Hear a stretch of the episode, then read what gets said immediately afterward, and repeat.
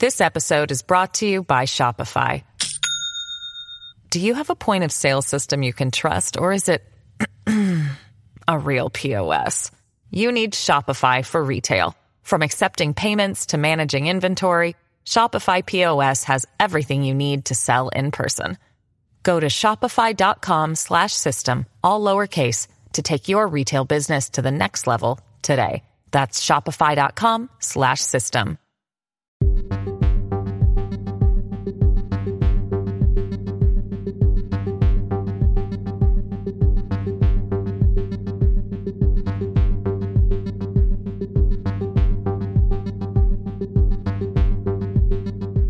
You are listening to True Crime Twins, a true crime podcast hosted by Chloe and Melina Canter. True Crime Twins is produced by Crawlspace Media.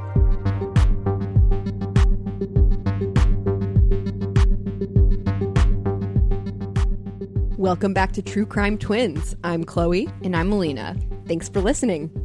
How's it going, Chloe? I'm good, you know, thinking about true crime like always. Did you hear that Jussie Smollett was arrested again? I haven't heard about him in a really long time, like a year maybe. Well, he's been indicted in Illinois for a couple of charges related to the alleged staged attack that he, you know, paid his two friends to do in Chicago. On himself. Yes. Yeah, that was that was wild. Like I remember when that happened, I couldn't get enough of that. I was inclined to believe him at first, and there were a couple. So of, so was I. Yeah, and there were a couple of people that pointed out some of the details that just were kind of ridiculous. But I was just thinking, who would Who would do that? who would do that? So I I really tried to give him the benefit of the doubt, but I think there's a lot of evidence supporting that he staged it, which is just horrible. So I was actually upset when the DA uh, dropped the charges unexpectedly. So I, was the city of Chicago, like the police. Right, they- they actually- commissioner like made a statement. He like sounded like he was gonna cry. He was like, "This is," he said, "This is a scar that our city did not deserve," or something like that. Right. Um, and I think they have an active lawsuit against him uh, for damages for the costs of the investigation into that crime. So he um, has been charged again. So, and could probably face up to three years in state prison if he's convicted. Do we know what the charge is exactly? Is it fraud? Is it um, like false police report?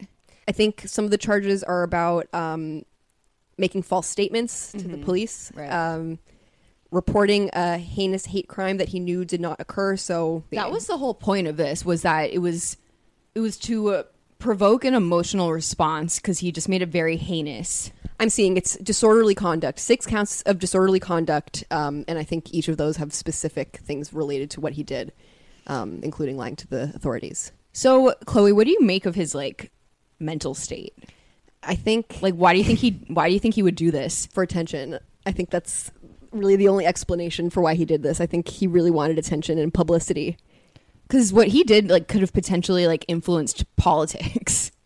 Well, people were talking about, um, like they were calling it a modern day lynching, and there were and there was legislation for anti lynching laws. So p- some have speculated that maybe he was, um, I don't know, trying to add fuel to the fire, but um, you know, no one except for him really knows exactly why he did it. But just watching how he's conducted himself since the incident, I feel like he has. Um, he, he really just wanted attention. I think that he might be he might have a personality disorder.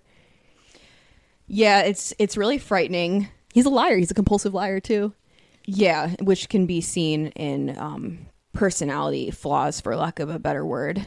Yeah. So um, we'll see how this plays out. I think that he I think that he should be um actually tried. I don't know whatever happened to that whole dropped case thing. Like there was apparently like a conflict of interest or something.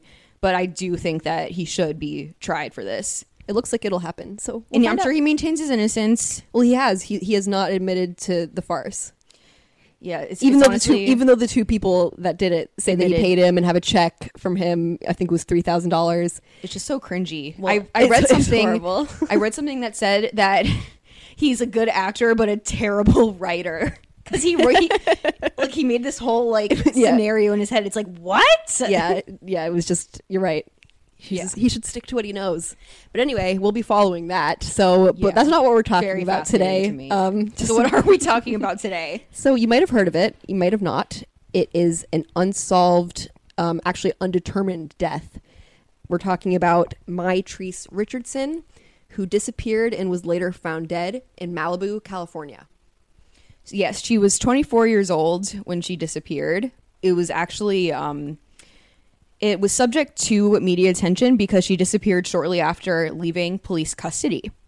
So, And not only that, her mother, uh, the police were in contact with Mitrice's mother uh, throughout the evening, and she, it's actually recorded, like it's on record that she was saying on YouTube. please call me before you do anything. Don't just let her go. But that's what they did. And obviously, the mother of someone that was arrested is not who the police answer to. I understand that, but she had expressed clearly that she had concerns about her daughter being let go in the mental state that she was clearly in. And let's talk a little bit more about that. yes, Um, we need some background here. So let's talk about my Treese. before I get on my soapbox. So she was um, a very intelligent, attractive, California girl. yeah, very promising. She had graduated from uh, Cal State Fullerton in 2008 with a bachelor's degree in psychology. She was in a committed relationship with Tessa Moon. She had plans to go to grad school. She was extremely put together and intelligent. She was employed as an executive assistant and was also a talented dancer, so worked as a go-go dancer. Some people have falsely reported that maybe she was an exotic dancer or a stripper. No. That is false. I think that she was just very fun loving and she was really gorgeous. So I think that she was kind of she was getting gigs like that. I think she danced once at like a Playboy party. I see her as like you know when you see the photos of her and you see her smile. I kind of it reminds me of dance motivators you would see at like Sweet Sixteen. Totally. you know, just someone with a, a like a really lovely uh, magnetic personality that just can like get people to have fun. Yes, so she's very very smart. She's gorgeous and she kind of has like a heart of gold. She like lives with her great grandmother at the time and takes care of her. Right. So she's also a caretaker, um, which is a very difficult undertaking, as people who have been in that position know. And I mean, I don't know how uh, how much care the grandmother required, but I just think that's a lovely thing to do to take care of you know elderly people in your family. And I'm pretty sure that I read that that was like her choice. Like she volunteered to do that. So um yeah, Mitrice was she was 24 years old. Yeah. she was a, she was a young woman. You know, a lot of people in their early 20s aren't typically doing that. They're focusing on their own path, but you know, at the same time, she was. So this is someone who's buttoned up, uh, lots of potential, ambitious, but. Uh, shortly before her disappearance, Mitrice started to exhibit some erratic behavior, and I think it got to the point where it can be considered altered mental status. Yeah. She uh, just wasn't acting like her typical self. So let's go back to the evening that she disappeared. Basically, this whole story starts on the evening of September 16th, 2009. She drove by herself to a very high end restaurant in Malibu called Geoffrey's Restaurant. And she, even when she got there, like even when the valet guy walked up to her, she was like saying some really weird stuff. Like she said that she like knew Michael, I think Michael Jackson had died recently at that time. When did he die? 2009? I think so. That sounds right. Yeah. So like unless she like was predicting his death, but I'm pretty sure he was already dead. She was saying that she knew Michael Jackson and that like she was going to avenge his death and I think she also said something about going to Mars. So this is just very strange thought process here. So she ends up going into the restaurant and joins a group. You know, she starts, I think, eating alone and observes a group having fun, uh, sitting together at a table, and she kind of, Took it upon herself. yeah, kind of approaches them and says, uh, "May I join you?" And you know, she's Lively, lively and engaging, engaging. and so I think they were probably put off a little bit, but they, They were like, yeah. sure, fine. So they, you know, let her join them, and she was saying similar statements. And I think when we're looking at it um, under a psychology lens, I would say that some of the things that she was saying were a little bit grandiose. You know, just saying that she's from another planet, and So what does like that mean? What does grandiose mean? Grandiose is viewing yourself in a delusional manner where you are uh, superhuman, otherworldly, superior to others. So why do you think that she was doing this? Like why do you think she was saying these things? I think the the grandiose, odd statements and erratic behavior, you know, just lacking um, kind of social boundaries, like she was showing, just saying the weird things to the to the valet and joining that group Being of strangers. expansive, very expansive. Yeah, I, I think that she was having some sort of either manic or psychotic episode Or both. that night. Yeah, something. She, her her behavior was certainly altered. I don't think she normally spoke that way. So No, I don't think she did either. Like I think that her girlfriend said she had like no history of anything And no, was- no mental illness. So this is very this is a new thing.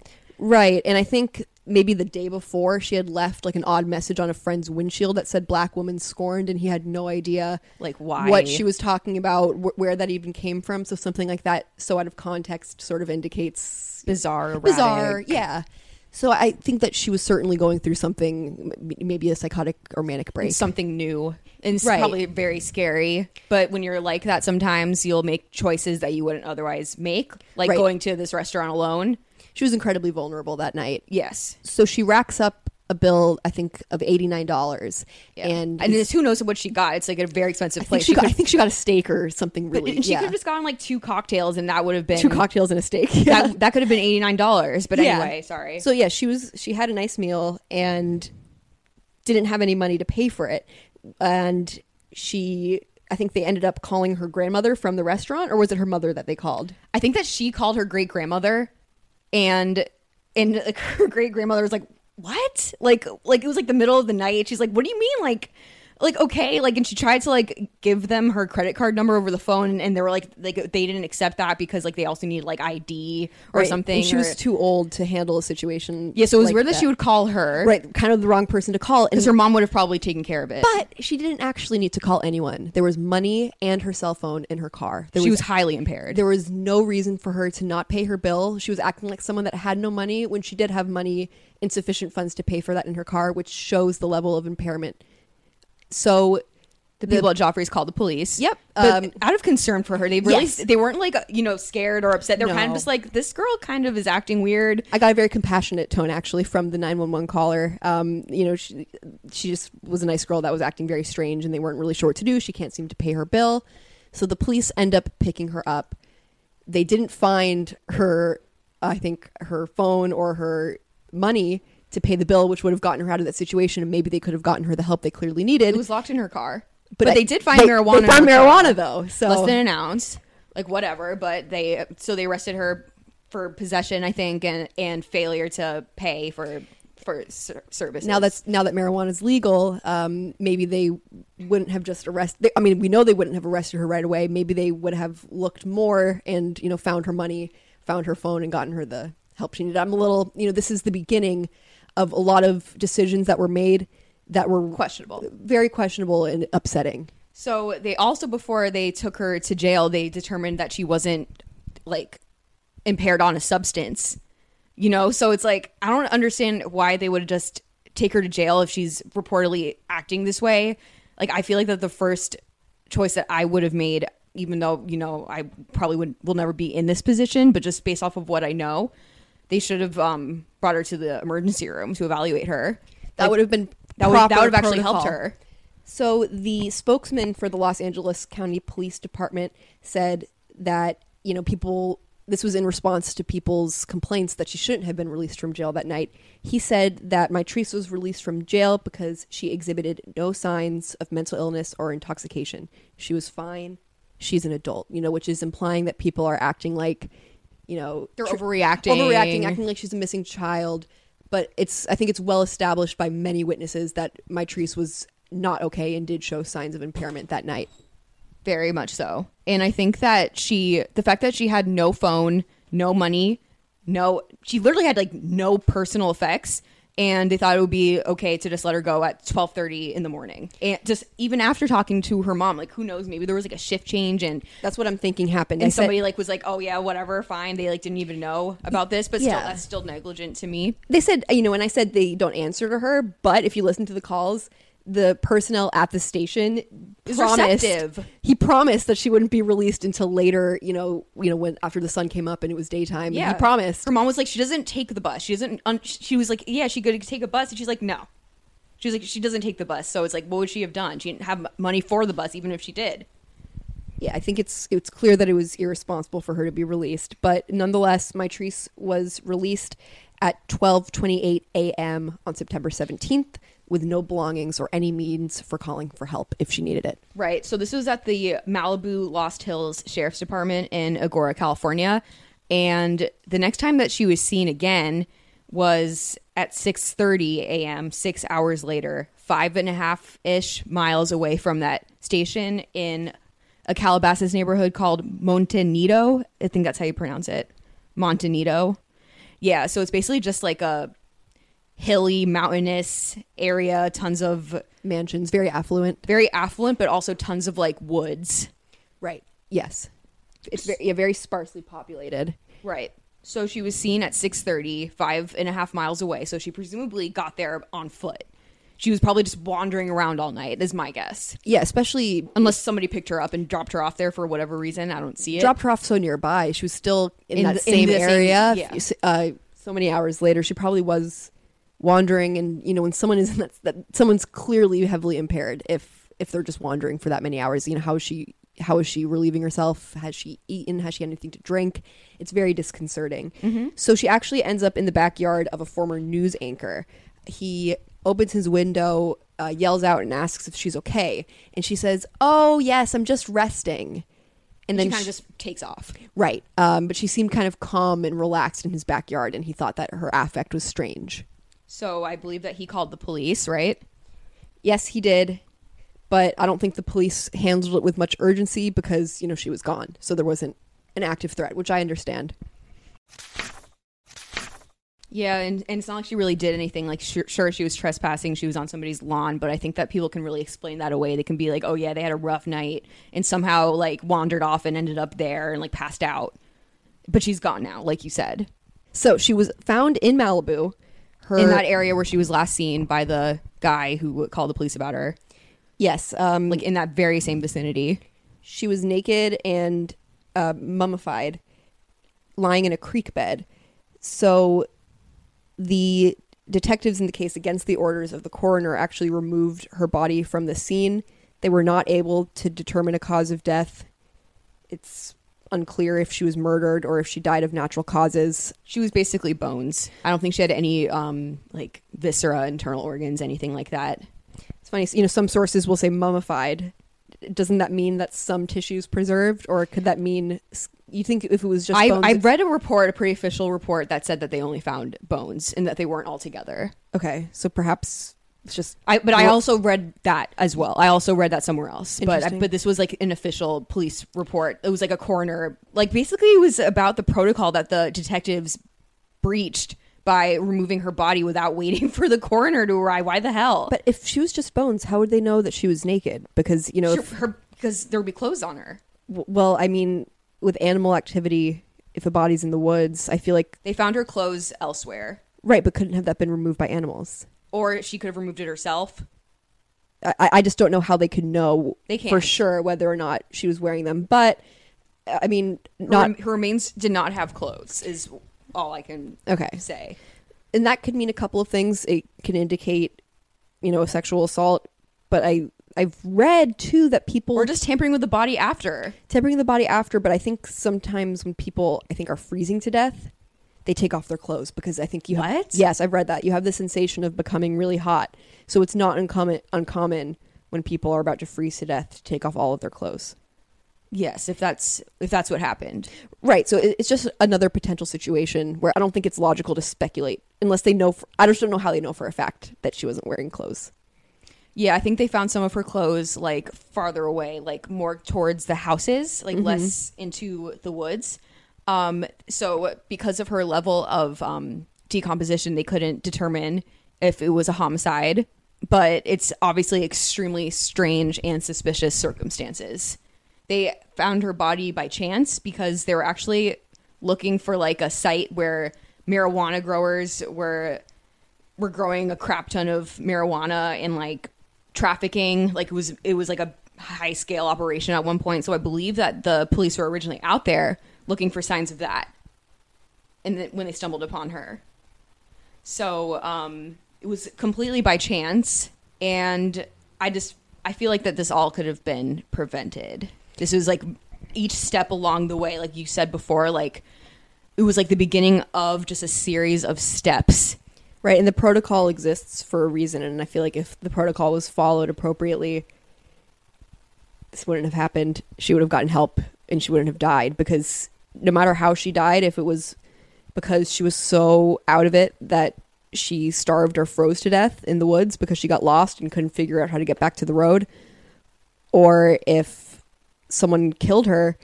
Either way, she was unnecessarily vulnerable when she was in the protection of police just a few hours earlier. It's, mm-hmm. it's just it's a really disturbing story. Her parents actually sued the Los Angeles County Sheriff's Department, and in 2011 they were each awarded four hundred and fifty thousand dollars in a settlement. So what what does that say? Is, is that admitting wrongdoing or is it just settling, just preventing, you know, future legal action? It, all we could do is speculate. I think a, a settlement doesn't necessarily uh, indicate that the person that's settling is admitting to guilt. Often it's just, I don't want this to go to court. I don't want to deal with this anymore. Here's a payout. We're done. Sometimes um, people are unwilling to drop a lawsuit until a person says on the record that they're guilty, which I've actually seen before. There was a, a local case where a, uh, in Connecticut where a 13 year old boy killed, no, I'm sorry, an 11 year old boy killed a 13 year old boy. This was in Wilton, Connecticut. Although he was later arrested for manslaughter charges in relation to the crime, the parents of the victim also had a lawsuit against, you know, the alleged killer, and they only agreed to drop it if he said in a courtroom on the record that he was responsible for the death of their son, whose name was Nick Pariseau. So, where does this case stand today, Melina? It's still unsolved. There is a new sheriff in town at the Lost Hills Sheriff's Department. I believe it's Sheriff Villanueva, who seems very determined. It's good to have a new set of eyes, right? Certainly, he definitely seems to care about the case. I think I'm sure that the relations between members of the sheriff's department, In the community and the the family. community, and the family are it's it's really difficult to heal. Probably irreparable. The um, California Attorney General's office uh, investigated the sheriff's office handling of the case at the request of the Richardson family, and uh, the Attorney General at the time was actually Kamala Harris. She uh, replied that there were no grounds for uh, criminal charges against the sheriff or his deputies. She also found no evidence of mishandling of the Richardson case. Interesting. But in January of 2016, the office reversed itself and announced that it was beginning a criminal investigation of the case. So I'm not really sure where this is all coming from. This whole case is just flip flops. Um, it's poorly handled. It, everything's like against protocol. There's questionable choices, but it seems like that based off of the press conference that happened at the anniversary of her disappearance in 2019, they seem to have like a renewed passion for this, and they've offered a reward of thirty thousand dollars that um, three cities that kind of she encountered that night. So Malibu, Agoura, and Calabasas together are offering thirty thousand dollars, and there's an anonymous tip line. So who can people call if they have information about the Mitrice Richardson case? They can call the following number 310 906 0435. So, Chloe, I'm kind of comparing this to the Maura Murray case because even though um, nobody's found Maura Murray, they really don't know what happened to her. Just like people, just because they have Mitrice's body, it doesn't mean that they are any closer to knowing what happened to her. They just know that she's dead, but Right. they don't know if she wandered off in the woods and expired to the elements. I hate that. I don't know why I just said that sentence. I'm sorry, but People say that.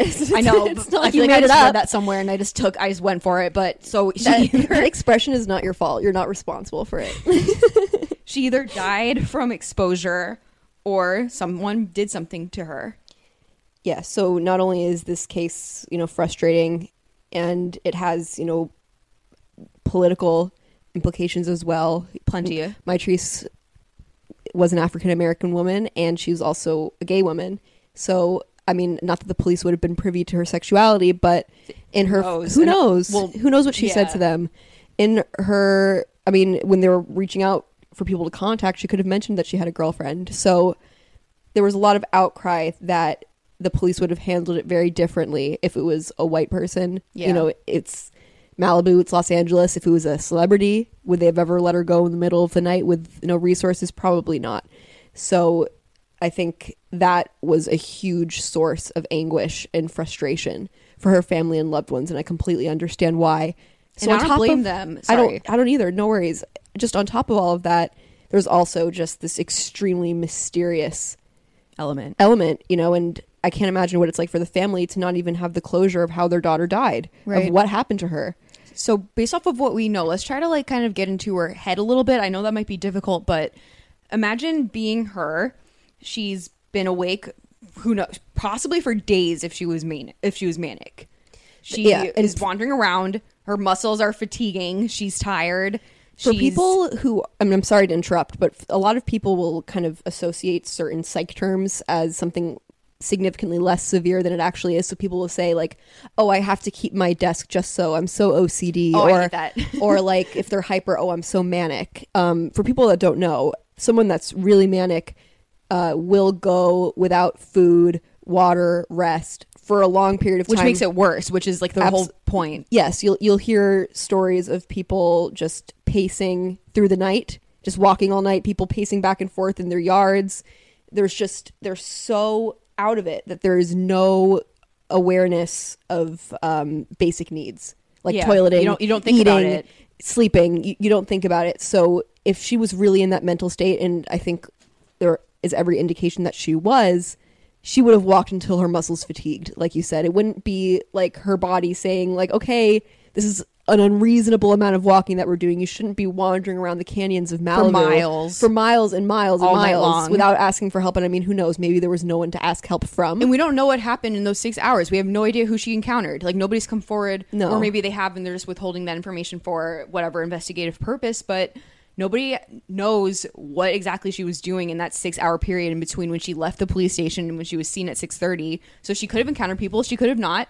and if she and i mean it seemed you know if she if she hadn't if she was just alone that whole time just wandering and wandering i don't think that you know she's already manic i think without food and water and you know with the exhaustion i think the confusion escalates i don't think it's totally far-fetched that she could have died naturally I agree, but we also need to put Well, in yeah. consideration the um, impulsivity, the com- just complete and utter vulnerability that she was in. So sure, she could have been vulnerable to um, just dying in the woods, but she also was so vulnerable to a person hurting her. Right. She had no stranger danger. She asked, you know, I mean, obviously when you're in a public place, she's not in any danger asking a group of strangers to, you know, to join them for dinner, but she seemed to lack typical like social mores. Like she didn't have those boundaries. So I think she was more susceptible to suggestion and more susceptible to being tricked or And convinced. somebody could have just seen that from just seeing her because she's clearly not in, in a good way. Oh, the way that she, I'm sure that she was kind of, you know, slowly walking around. The way that she was acting and her whole affect was probably inappropriate for the surroundings. It's not like she's dressed for